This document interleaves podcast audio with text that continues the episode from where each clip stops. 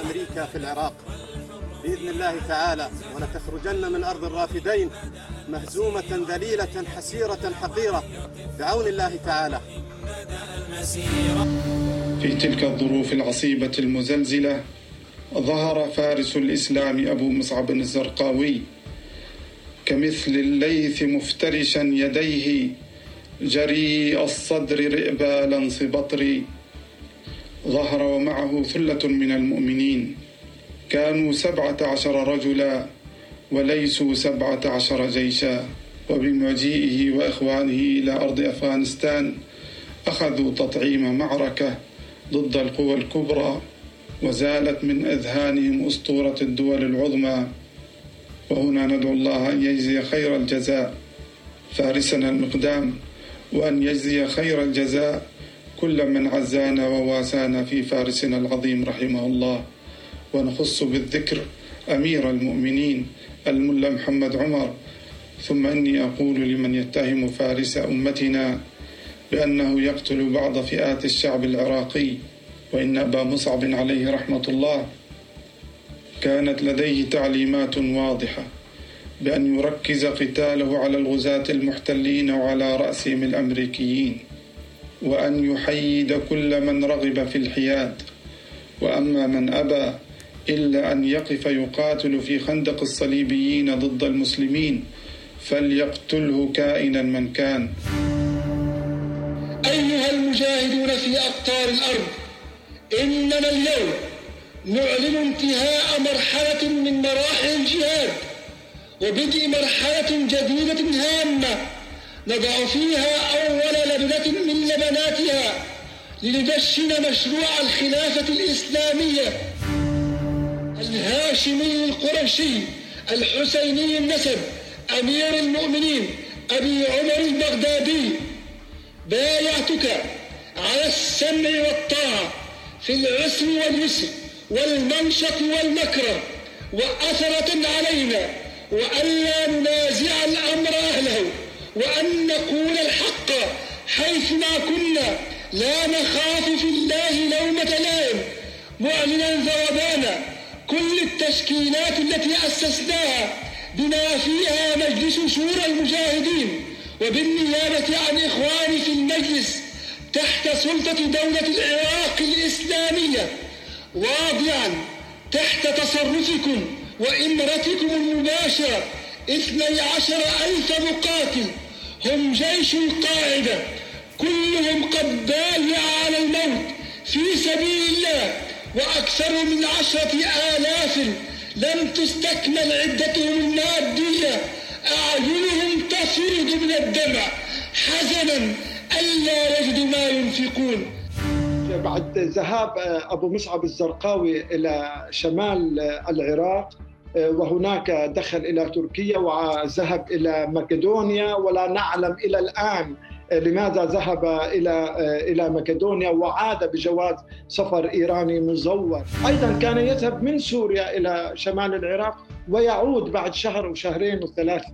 هل هل أقاموا في ذيك الفترة معسكرات في داخل إيران؟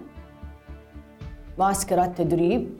نعم نعم. كان هناك معسكر سري لحكمة يار تدرب فيه المجاهدين العرب. أبو مصعب الزرقاوي واسمه الحقيقي أحمد فضيل نزال الخلائلة من الأردن من مدينة الزرقاء شرق العاصمة عمان وهو الوجه الأبرز للجيل الثاني من تنظيم القاعدة. من سن الخامس عشر وحتى الثالثة والعشرين بدأ الزرقاوي الذي وصفه البعض بالرجل الأخضر لكثرة الوشوم على جسده. في رسم سجل الجنائي في قضايا المشاجرات والسكر وبات يعرف كأحد فتوات وأبضيات حارة الكسارات في حي معصوم حيث نشأ وتربى. لكن كان لظلام الجاهلية أن ينجلي بحسب وصف أحد رفاقه ليعود الزرقاوي إلى الإسلام ويبدأ مشواره في الالتزام الديني الذي كان بوابة الأولى مسجد الحسن بن علي.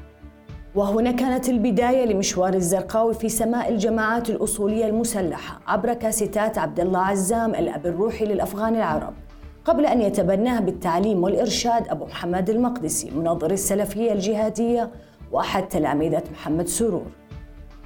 خلال ست أشهر من تحوله من المشاجرات وإثارة المشاكل قرر التوجه إلى أفغانستان وذلك في العام 1989 وعمل صحفيا لمدة ثلاثة أشهر في مجلة البنيان المرصوص التابعة للاتحاد الإسلامي واللي ترأس آنذاك عبد رب الرسول سياف.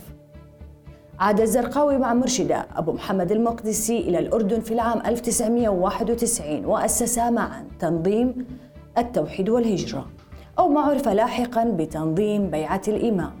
سنة 1994 قبل أن يعتقل في العام نفسه ويحكم عليه بالسجن 15 سنة. قضى منها أربع سنوات واستفاد من عفو ملكي في العام 1999 وغادر مرة أخرى الأردن مهاجرا إلى أفغانستان. وعندما نقول أبو مصعب الزرقاوي فيعني ذلك أنصار الإسلام في كردستان وتنظيم توحيد والجهاد في العراق والقاعدة في بلاد الرافدين وفتح الإسلام وكتائب عبد الله عزام في لبنان. اليوم ورغم مضي 16 سنة على مقتله نعود من جديد لنقف على تفاصيل مشوار أبو مصعب الزرقاوي. في ساحات مختلفة إلا أن أهمية بحث وقراءة خطى الزرقاوي لا تزال ملحة فهو كما يراه البعض من صمم وأطلق مشروع داعش أو بأحسن حال سلف داعش. فمن هو رامي أو الدكتور سالم والمحامي معاذ وتاجر الحقائب موفر وتاجر الأغنام أبو نواف؟ وهذه كلها أسماء لا تعني إلا شخصا واحدا هو أبو مصعب الزرقاوي. أنا هدى الصالح وهذا برنامج جماعات. نستضيف معنا اليوم ومن تركيا الصحفي والمخرج مدين ديرية لنتحدث معه وفي جزئين حول ما كشف عنه في كتابه الحديث بعنوان سوريا وطن القاعدة الجديد السيرة الذاتية لأبو مصعب الزرقاوي. وهو الجزء الثاني من سلسلة من داخل الحركات الجهادية. واللي كشف فيها معلومات بالغة الأهمية عن نشاط الزرقاوي والشخصيات اللي ارتبطت واتصلت به. وكذلك معلومات تكشف لأول مرة عن زوجاته وأبنائه هذا كله من خلال لقاءات متعددة مع قيادات وعناصر من داخل تنظيم القاعدة ومقربة من الزرقاوي. وأحب أشير هنا إلى تمكن الأستاذ مديا من الدخول وتصوير معسكر الانتحاريين في سوريا التابع لجبهة النصرة. والتقى بكبار قادتها وتجول معهم في مناطق مختلفة في داخل سوريا. حياك الله أستاذ مدين معنا وفي برنامجنا جماعات. ويمكن عنوان البرنامج تجسيد لحياة الزرقاوي القصيرة في فضاء الجماعات اللي أنشأها. أهلا وسهلا بك وبالمتابعين الكرام. بالنسبة لموضوع أبو مصعب الزرقاوي بعد 16 عام كما ذكرت حبينا نفتح هذا الملف الهام حول هذه الشخصية أو من التي كانت من أكبر المطلوبين في العالم. وكما تعلمين أن هناك مكافأة كانت كبيرة وملاحقة كبيرة وواسعة عن هذه الشخصيات أبو مصعب الزرقاوي. آه، أبو مصعب الزرقاوي آه، كما ذكرت آه، خرج من الزرقاء إلى أفغانستان ومن ثم إلى إلى العراق وسوريا. وهناك كان على رأس على رأس القادة الذين بنوا تنظيم القاعدة في بلاد الشام وخصوصا في العراق وسوريا ولبنان. وأيضا آه، أقام علاقات قوية مع شبكة الحركات الجهادية آه، في المنطقة. طب أستاذ أستاذ مدي أنا ودي لو نبدأ قصة الزرقاوي من تنظيم التوحيد والهجرة أو تنظيم بيعة الإمام مع أبو محمد المقدسي. أه وأبغى أسألك إذا ما كنت تشوف إن هذا التنظيم اللي أحبط من قبل أجهزة الأمن في الأردن هو مهد للزرقاوي لطريقة أو خليني أعبر بشكل آخر أن أن الزرقاوي استأنف هذا التنظيم عندما خرج آه، في رحلته الأخيرة إلى أفغانستان آه، في الحقيقة آه، الزرقاوي عاد من أفغانستان بعد انتهاء الحرب وتحول الحرب إلى حرب فصائلية بين المجاهدين. عودته كانت سريعة إلى الأردن. ومن هناك بدأ حياته العادية الطبيعيه دون دون معرفة أن هناك كانت له علاقات داخلية وسرية مع الجهاديين العائدين من أفغانستان. بيعة الإمام لن تطول في الأردن وهذا ما سبب مشاكل كثيرة إلى قاده تنظيم القاعدة بحكم أن الأردن كانت من الدول التي أحبها أيمن الظواهري ببناء قاعدة قد تكون على أطول خط حدود مع إسرائيل لكن صحوة اجهزه الأمن الأردنية أحبطت هذه المحاولة لإنشاء تنظيم تنظيم جهادي في الأردن بشكل سريع. هل صحيح أنه كان يعني لديهم أسلحة متفجرات تم تهريبها من الكويت؟ يعني أنا لا أريد أن أذكر ملفات المحاكم فهي واضحة للعموم لكن الزرقاوي لن لن لم ينفي وجود التنظيم ووجود الأسلحة وإن لم تكن بالشكل الكبير. لكن وجود التنظيم كان هذا مؤكد ووجود الأسلحة كان مؤكد ولكن على ما أعتقد إنه السلاح كان هي قطع بسيطة كانت. طب أحد حدثنا عن بداية قراره لما خرج 1999 واتجه إلى أفغانستان.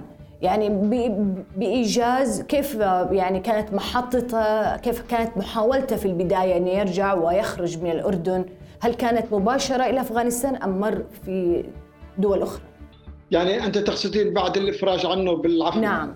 بعد العفو الملكي أو العفو العام. خلال دراستنا لموضوع الزرقاوي والحديث مع المقربين وعائلة الزرقاوي وأولاده وزوجاته وخلافه كان الكل كان يعلم أن الزرقاوي خرج من المعتقل وهو يحمل الأفكار الجهاد بل توسع بهذا الفكر وأيضا حفظ القرآن الكريم داخل المعتقل. عدا عن ذلك الزرقاوي أصبح أمير في سجن بعد تنقله من سجن بيرين إلى سجن السلط إلى سجن جفر الصحراوي. وأصبح هناك أمير وذات سمعة طيبة ويخشى الحراس أيضا الحراس وأقصد هنا السجانين.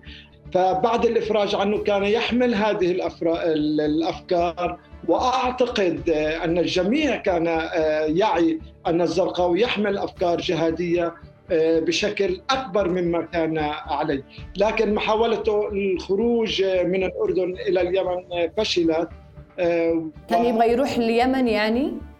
نعم كان هو يروح لليمن ويحاول يذهب للشيشان أيضا كمان إلى ساحات الجهاد ولكن ما علمت فيما بعد أن هناك كانت اتصالات بعد دعوة الظواهري إلى المجاهدين العرب إلى العودة إلى لبناء صرح الجهاد العالمي لذلك أصر الزرقاوي بالخروج من الأردن والالتحاق بأول معسكر لتنظيم القاعدة هناك وهو كان في هيرات في أفغانستان.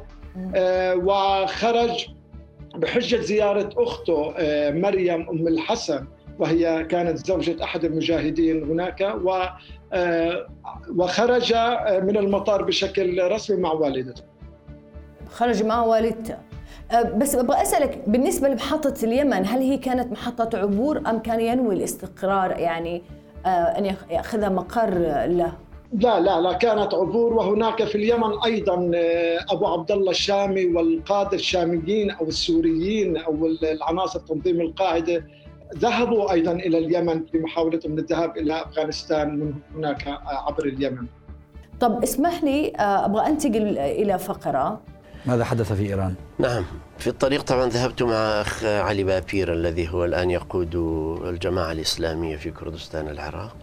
ذهبنا معا هو كان عنده أيضا علاقة مع بعض الرموز الشيعة الإيرانيين وإن كان ما كان على مستوى مثل ما هو الآن عليه. فذهبنا هناك عشنا فترة ثلاثة أشهر معا لكن بعدها أنا التقيت بأخ صلاح الدين محمد بهادين وهو الأمين العام للاتحاد الإسلامي كنت تعرفه من قبل؟ نعم طبعا الأخ صلاح كنت أعرفه من 71 م. فالتقيت به في طهران وقال نحن الآن بصدد اجتماع موسع نحاول أن ننشئ عملا جديدا ونريد أن تكون معنا بعد غد يكون الاجتماع الأول في العنوان الفلاني فذهبت إلى العنوان وكنا 14 تقريبا شخص. جلسنا ندرس كيف ننشئ عملا إسلاميا ويساعدنا الإيرانيون فيه والعمل فيه جناح عسكري أيضا.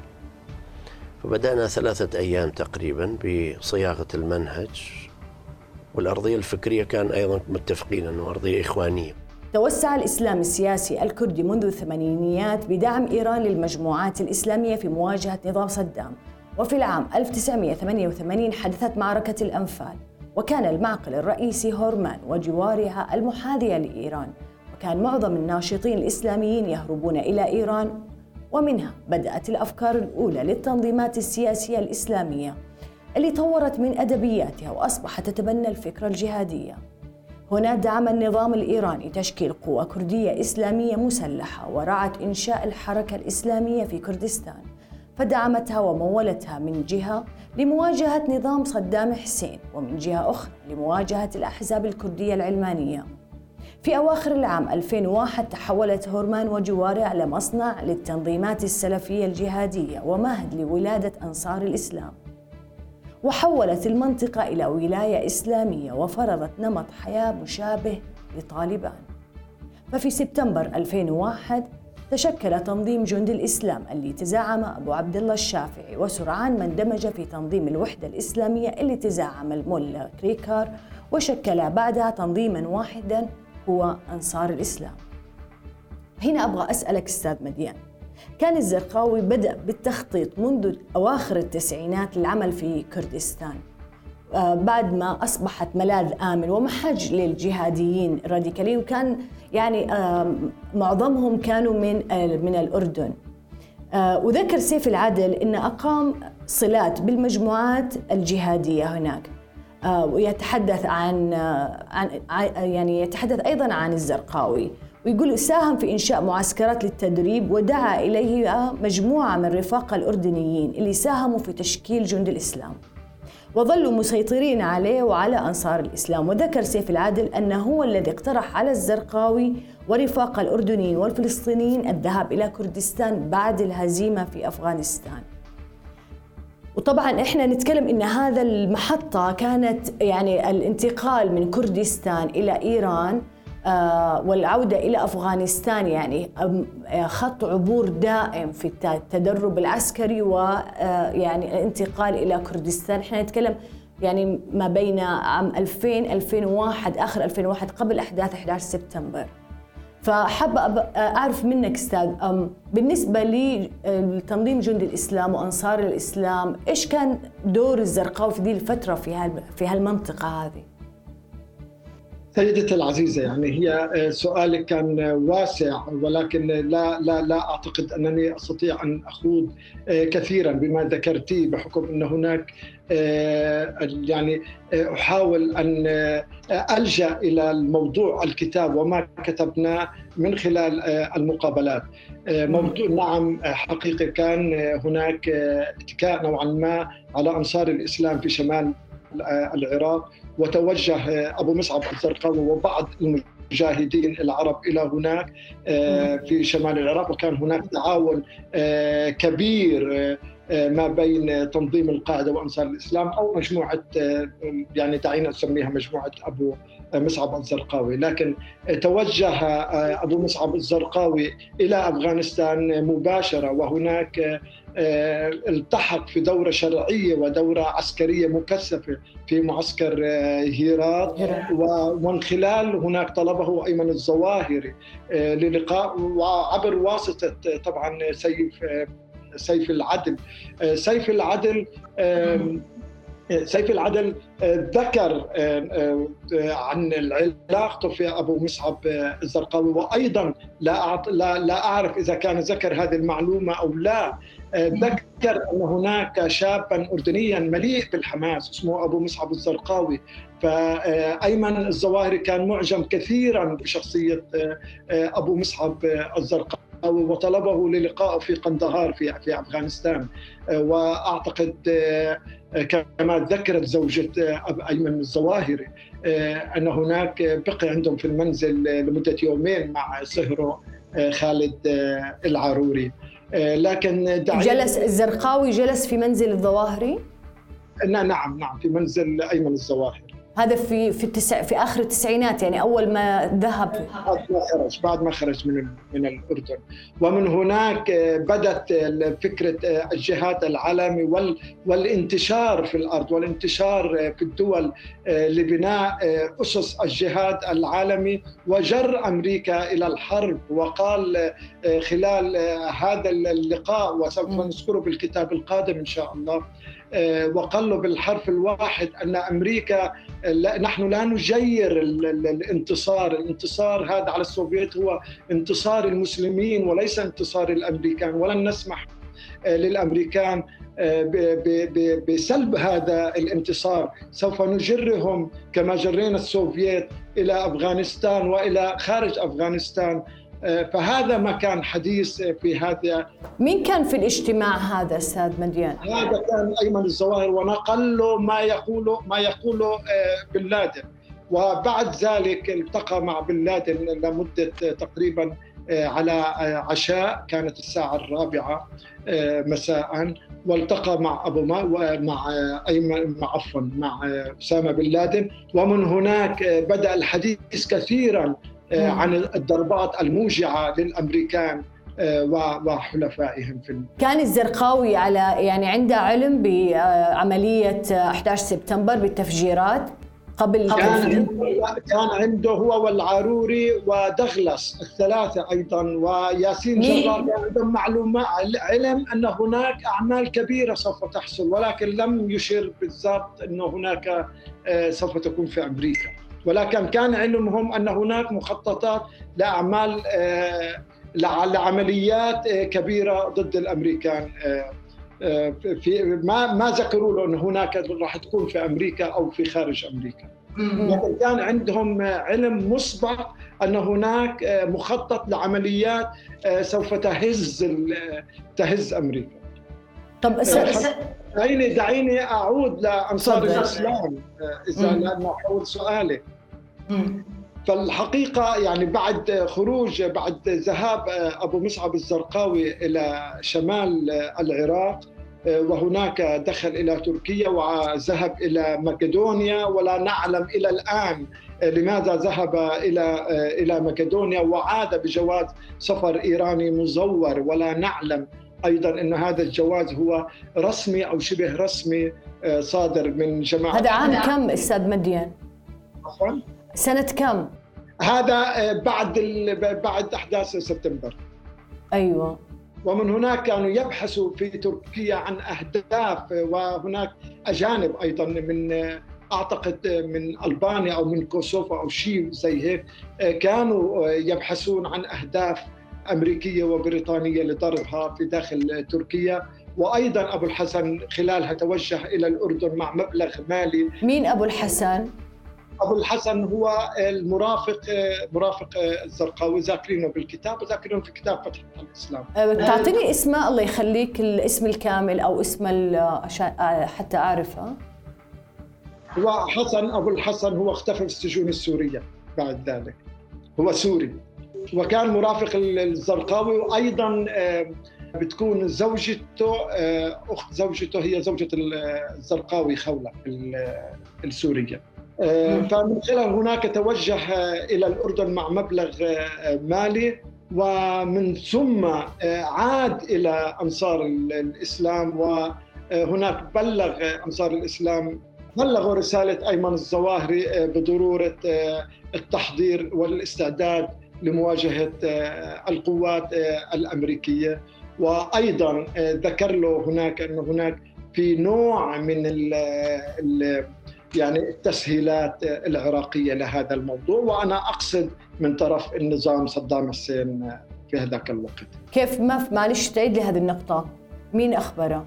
أبو الحسن كان متواجد بالأردن الآن أيوة. أهداف للبحث عن أهداف غربية في الأردن وأرسل هناك مع مبلغ مالي سلم أيوة. إلى مجموعة في في منطقة في الأردن من أجل البحث عن أهداف داخل الأردن ولكن كان الحديث في شمال العراق لا إن هناك تغاضي أو غض البصر من طرف صدام الحسين فهناك من نظام صدام الحسين فهناك كان تحرك واسع للزرقاوي وجماعته في العراق. إيه، لكن إحنا أستاذ أستاذ مدي إحنا نتكلم في شمال العراق ذاك الوقت كان في حظر للطيران. يعني نظام صدام في ذيك الفترة ما كان يحكم في مناطق كردستان يعني كانت تحكم بحكم ذاتي يعني ما ما ما هي تحت يعني صحيح صحيح. صحيح على على على على العموم الوجود كان ثلاث نقاط في نقطة بتركيا من تركيا الدخول لشمال العراق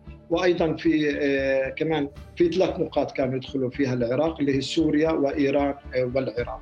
يعني دعينا أكون صريح أن آه، هناك تسهيلات كانت موجودة وغض البصر من الطرف الإيراني وأيضا كان هناك غض البصر من طرف نظام صدام حسين وكما آه، كما انضم اليهم بغض البصر أيضا نظام آه، بشار الأسد.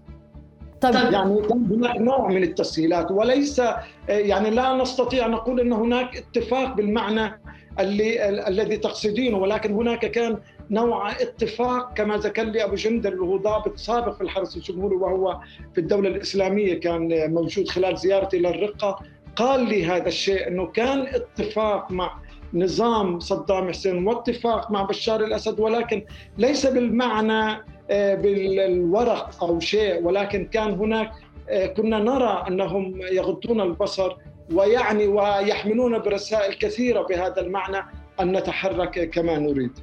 آه، بالنسبة ل يعني بالنسبة لنظام صدام هل هو بعد أحداث 11 سبتمبر أم تتكلم نعم نعم نعم, نعم. بعد أحداث 11 سبتمبر لكن لكن, لكن حركة الزرقاوي في منطقة كردستان والعبور وهو مجموعة من جند آه، جند الإسلام أو جند الشام في, آه، في آخر التسعينات وحتى قبل 2001 إيش كان محيط الحركة حقهم؟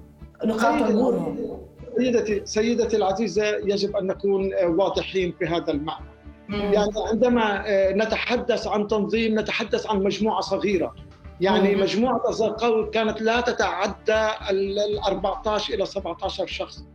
يعني ليست بهالتنظيم اللي اللي ممكن آه، نفهمه بمعنى أن هناك مجموعات آه، كبيرة تحركها صعب.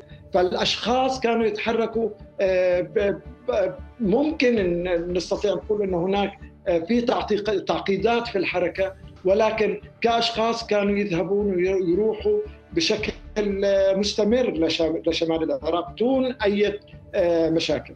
على سبيل المثال مثلا المنسق تنظيم القاعدة في في سوريا أيضا كان يذهب من سوريا إلى شمال العراق ويعود بعد شهر وشهرين وثلاثة.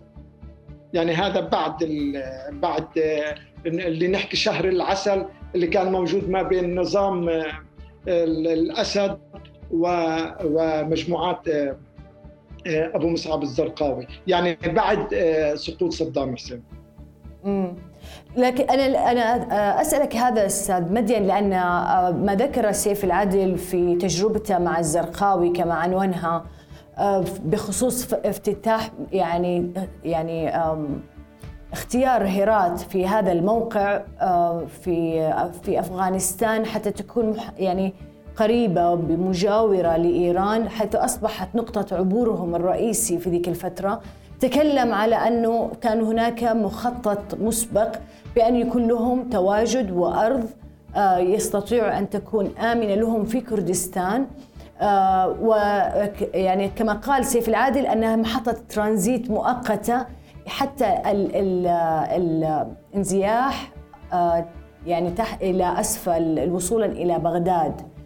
ف فعلشان كذا أنا يعني كنت أبغى أستفسر في كان أستاذ مدين كان في ما أدري إذا تذكره رائد الخريسات وهو اردني كان لقبه أبو عبد الرحمن الشامي. هو كان عنده مجموعة أيضا في آه، في كردستان و كان حتى قيل أن هناك منافسة مع أبو مصعب الزرقاوي. يعني كان في عدد لا بأس به أكثر من 10 أو 15 شخص مجموعة. لكن يعني آه، طبعا هي ما هم ما كانوا ضمن تنظيم واحد لكن كان في حضور للسلفية الجهادية في ذيك الوقت في المنطقة. يا سيدي ما ذكره سيف العدل كان منطقي نوعا ما ولكن في جزء أوسع من من اللي ذكره سيف العدل. أبو مصعب الزرقاوي وجوده كان في كردستان في شمال العراق ليس كان الشمال يعني نقطة ثابتة هذه النقطة. هي كانت نقطة انطلاق لكل العراق لوسط العراق. آه، دعيني نعود إلى هيرات إلى معسكر هيرات صحيح ما ذكره سيف العدل أنها كانت نقطة حتى تكون قريبة حتى على العائلات. يعني بعد ما وصلوا للمجاهدين آه، طلبوا عائلاتهم أن تجيء إلى أفغانستان. وهناك كانوا يذهبوا إلى إيران ومن إيران إلى آه، إلى هيرات إلى قريب, قريب إلى هيرات آه، لكن آه، أريد أن أقول إن هناك يعني الموضوع إنه كان المجاهدين العرب هم بحاجة إلى معسكر واحد بحكم أن أعدادهم كانت قليلة. يعني ليسوا بحاجة إلى مناطق ثانية. كان هناك معسكرات أخرى لتنظيم القاعدة في مناطق قندهار. هناك. وأعتقد أن الزرقاوي أيضا هناك مكث فترة في معسكرات قندهار. فموضوع وجود المعسكر هيرات قريب على الحدود الإيرانية هو بحكم أن باكستان أغلقت حدودها مع أفغانستان نعم. وأصبحت تشدد بعمليات كبيرة تشدد وتغلق حدودها أمام المجاهدين العرب. هل هل أقاموا في ذيك الفترة معسكرات في داخل إيران؟ معسكرات تدريب نعم نعم كان هناك معسكر سري لحكمة يار تدرب فيه المجاهدين العرب مين تدرب فيه؟ مين أخرى هم المجاهدين العرب أقصد مجموعة الزرقاوي أيوه. كانت في بعض التقارير آه، تحدثت أن الزرقاوي أيضا كان أقام في مزرعة حكمة يار في في إيران في فترة بعد أحداث 11 سبتمبر.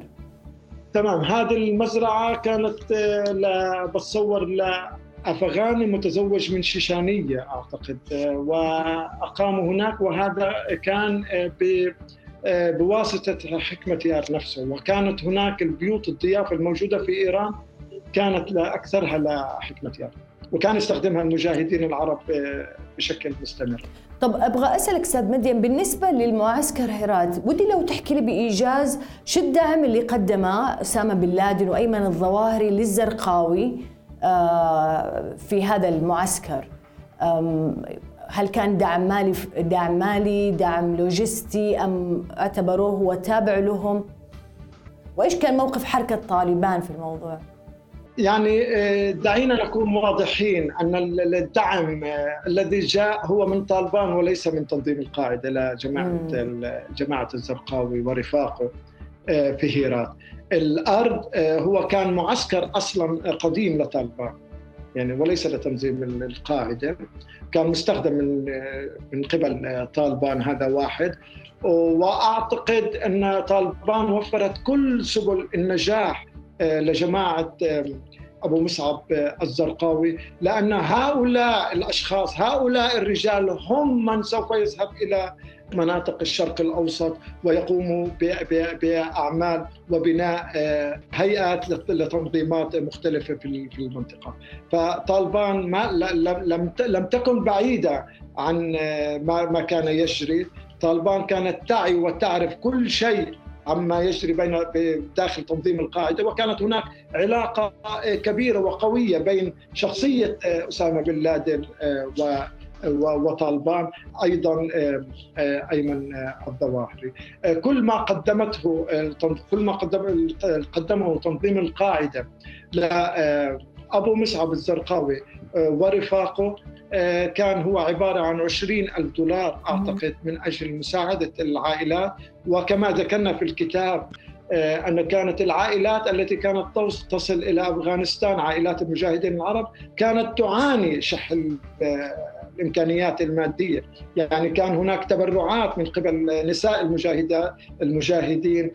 آه، للقادمين آه، القادمين من بلاد الشام يعني من سوريا والأردن و و آه، لذلك نستطيع أن نستفشي من ذلك أن هناك دعم بسيط جدا وال20 ألف دولار لا أعتقد أنها تفي بمتطلبات جماعة تنظيمية أو حركة تنظيمية. أعتقد أعطوهم بعض السيارات والمتفجرات والأسلحة فقط لا غير ولكن خلاف على شخصية أبو مصعب الزرقاوي أبو مصعب الزرقاوي في هذيك الفترات كان هو حديث على الساحة الجهادية يعني من ناحية عسكرية ومن ناحية فكرية أيضا.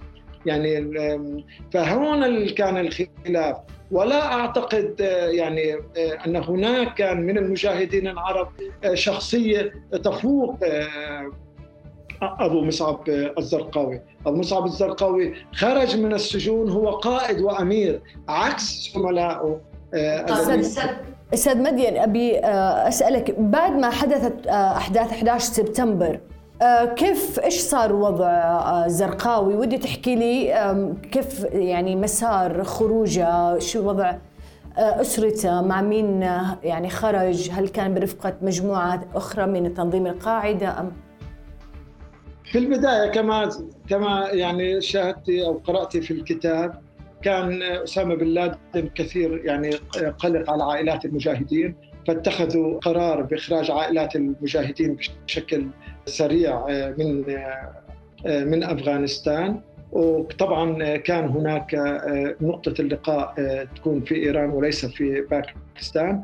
لكن قام هناك أشخاص محسوبين على طالبان وهم أفغان وأعرف عناصر منهم التقيتهم في أفغانستان.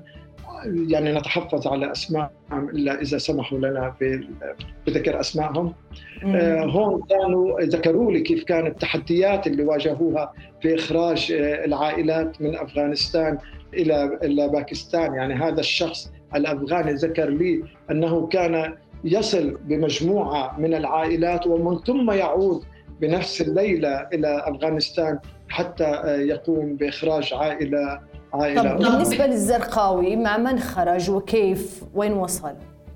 الزرقاوي خرج عائلته الأولى بقيت زوجته الجديدة اللي هي كانت إسراء اللي هي بنت ياسين جرار كانت بالفترة تملك يعني عمرها 14 سنة صغيرة صغيرة مم. العمر. هي بقيت في كابول ومن ثم في جلال جلال أباد. وهو عاد إلى ملاقاه تنظيم القاعدة أصيب الزرقاوي. عاد إلى وين ملاقاة تنظيم القاعدة؟ نعم كان تنظيم القاعدة في حالة انتشار وليس حالة تجمع. وهناك تم رصد مكالمة عبر الستلايت كان يتحدث فيها أحد أفراد تنظيم القاعدة. وهناك في غارة جوية فأصيب من فيها أبو مصعب الزرقاوي أيوه. هذا في في باكستان. هذا في في في أفغانستان. ومن ثم خرج إلى إيران أيوة. مع زوجته إسراء. هي بقيت في بيت وجمعوا الزوجات المجاهدين وأبنائهم في بيوت مختلفة في إيران. طبعا أعتقلتهم اسمح لي بس لما جت الضربة هل تعالج في في إيران؟ نعم نعم نعم. تعالج في إيران وهي كسور كان في الضلوع يعني مش إصابات كانت كبيرة. هل في معلومات عندك؟ أي مستشفى؟ مين كان معه مثلا من رفاقة من لأنه هو ما كانت صعبة لأنه هو زار أبنائه فيما بعد مباشرة يعني.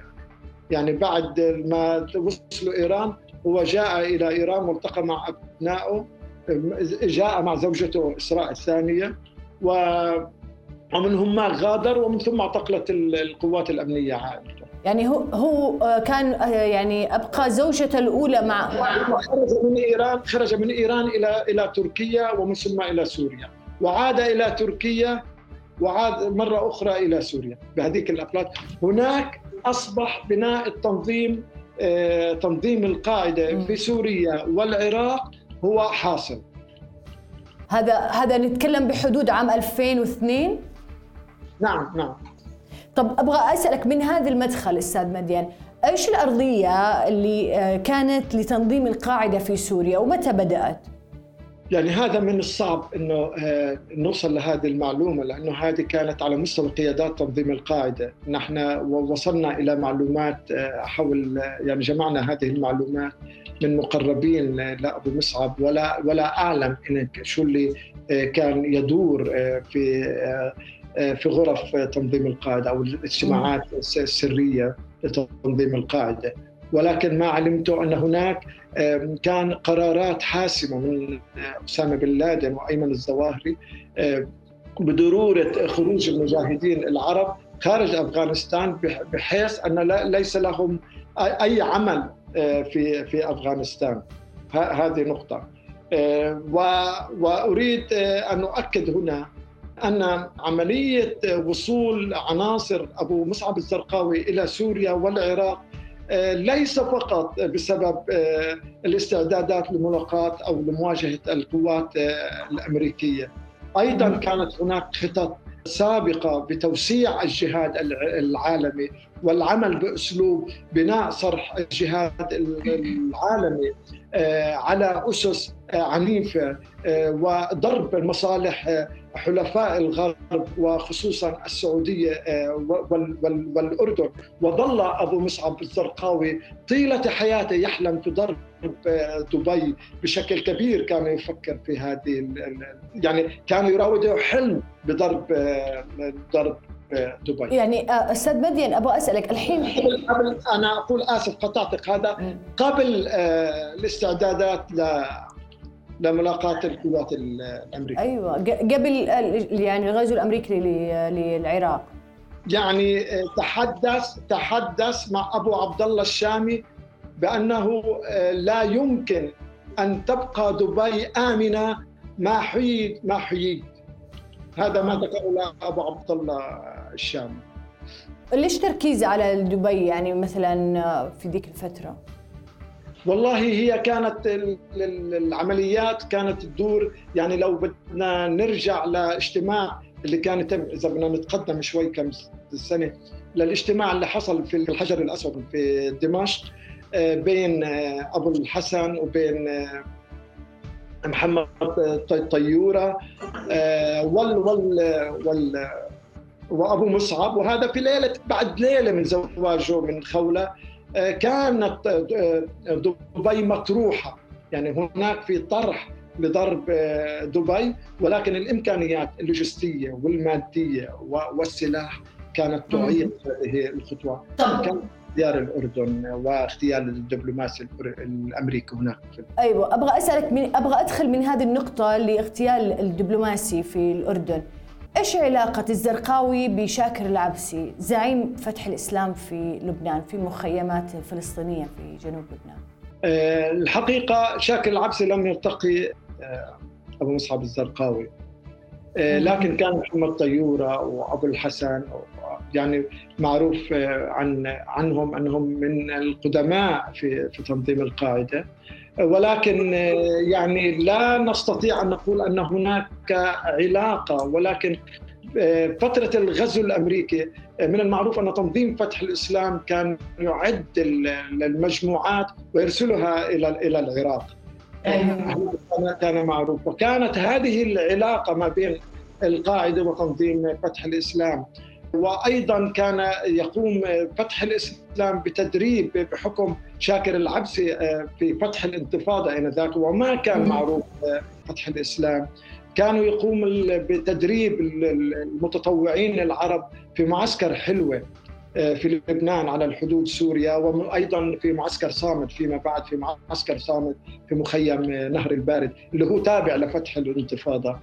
ومن ثم يقوم بإرسال هذه المجموعات إلى العراق واستمرت هذه العملية إلى حين القضاء على تنظيم فتح الإسلام. يعني إذا إذا أبغى بس عشان أكون فهمتك صحيح بشكل صحيح شاكر العبسي كان يدرب مقاتلي الأجانب العرب وغيرهم في معسكراته في داخل لبنان يعني حتى يرسلهم للزرقاوي يعني هذه كان التعاون فيما بين الشخصيتين. هو شاكر العبسي كان على علاقة مع كافة الحركات المقاومة العراقية بكل مشاربها وكان له احترام كبير من من المجاهدين ومن الحركات المقاومة بشكل إجماع. حتى شبكة الحركات الجهادية في المنطقة في مخيمات لبنان وكان له احترام وكلمة هناك. ولكن دعيني أشير إلى نقطة كثير مهمة في في هذا في هذا اللقاء حتى لا تكون إنه ندخل في موضوعين متشابكين.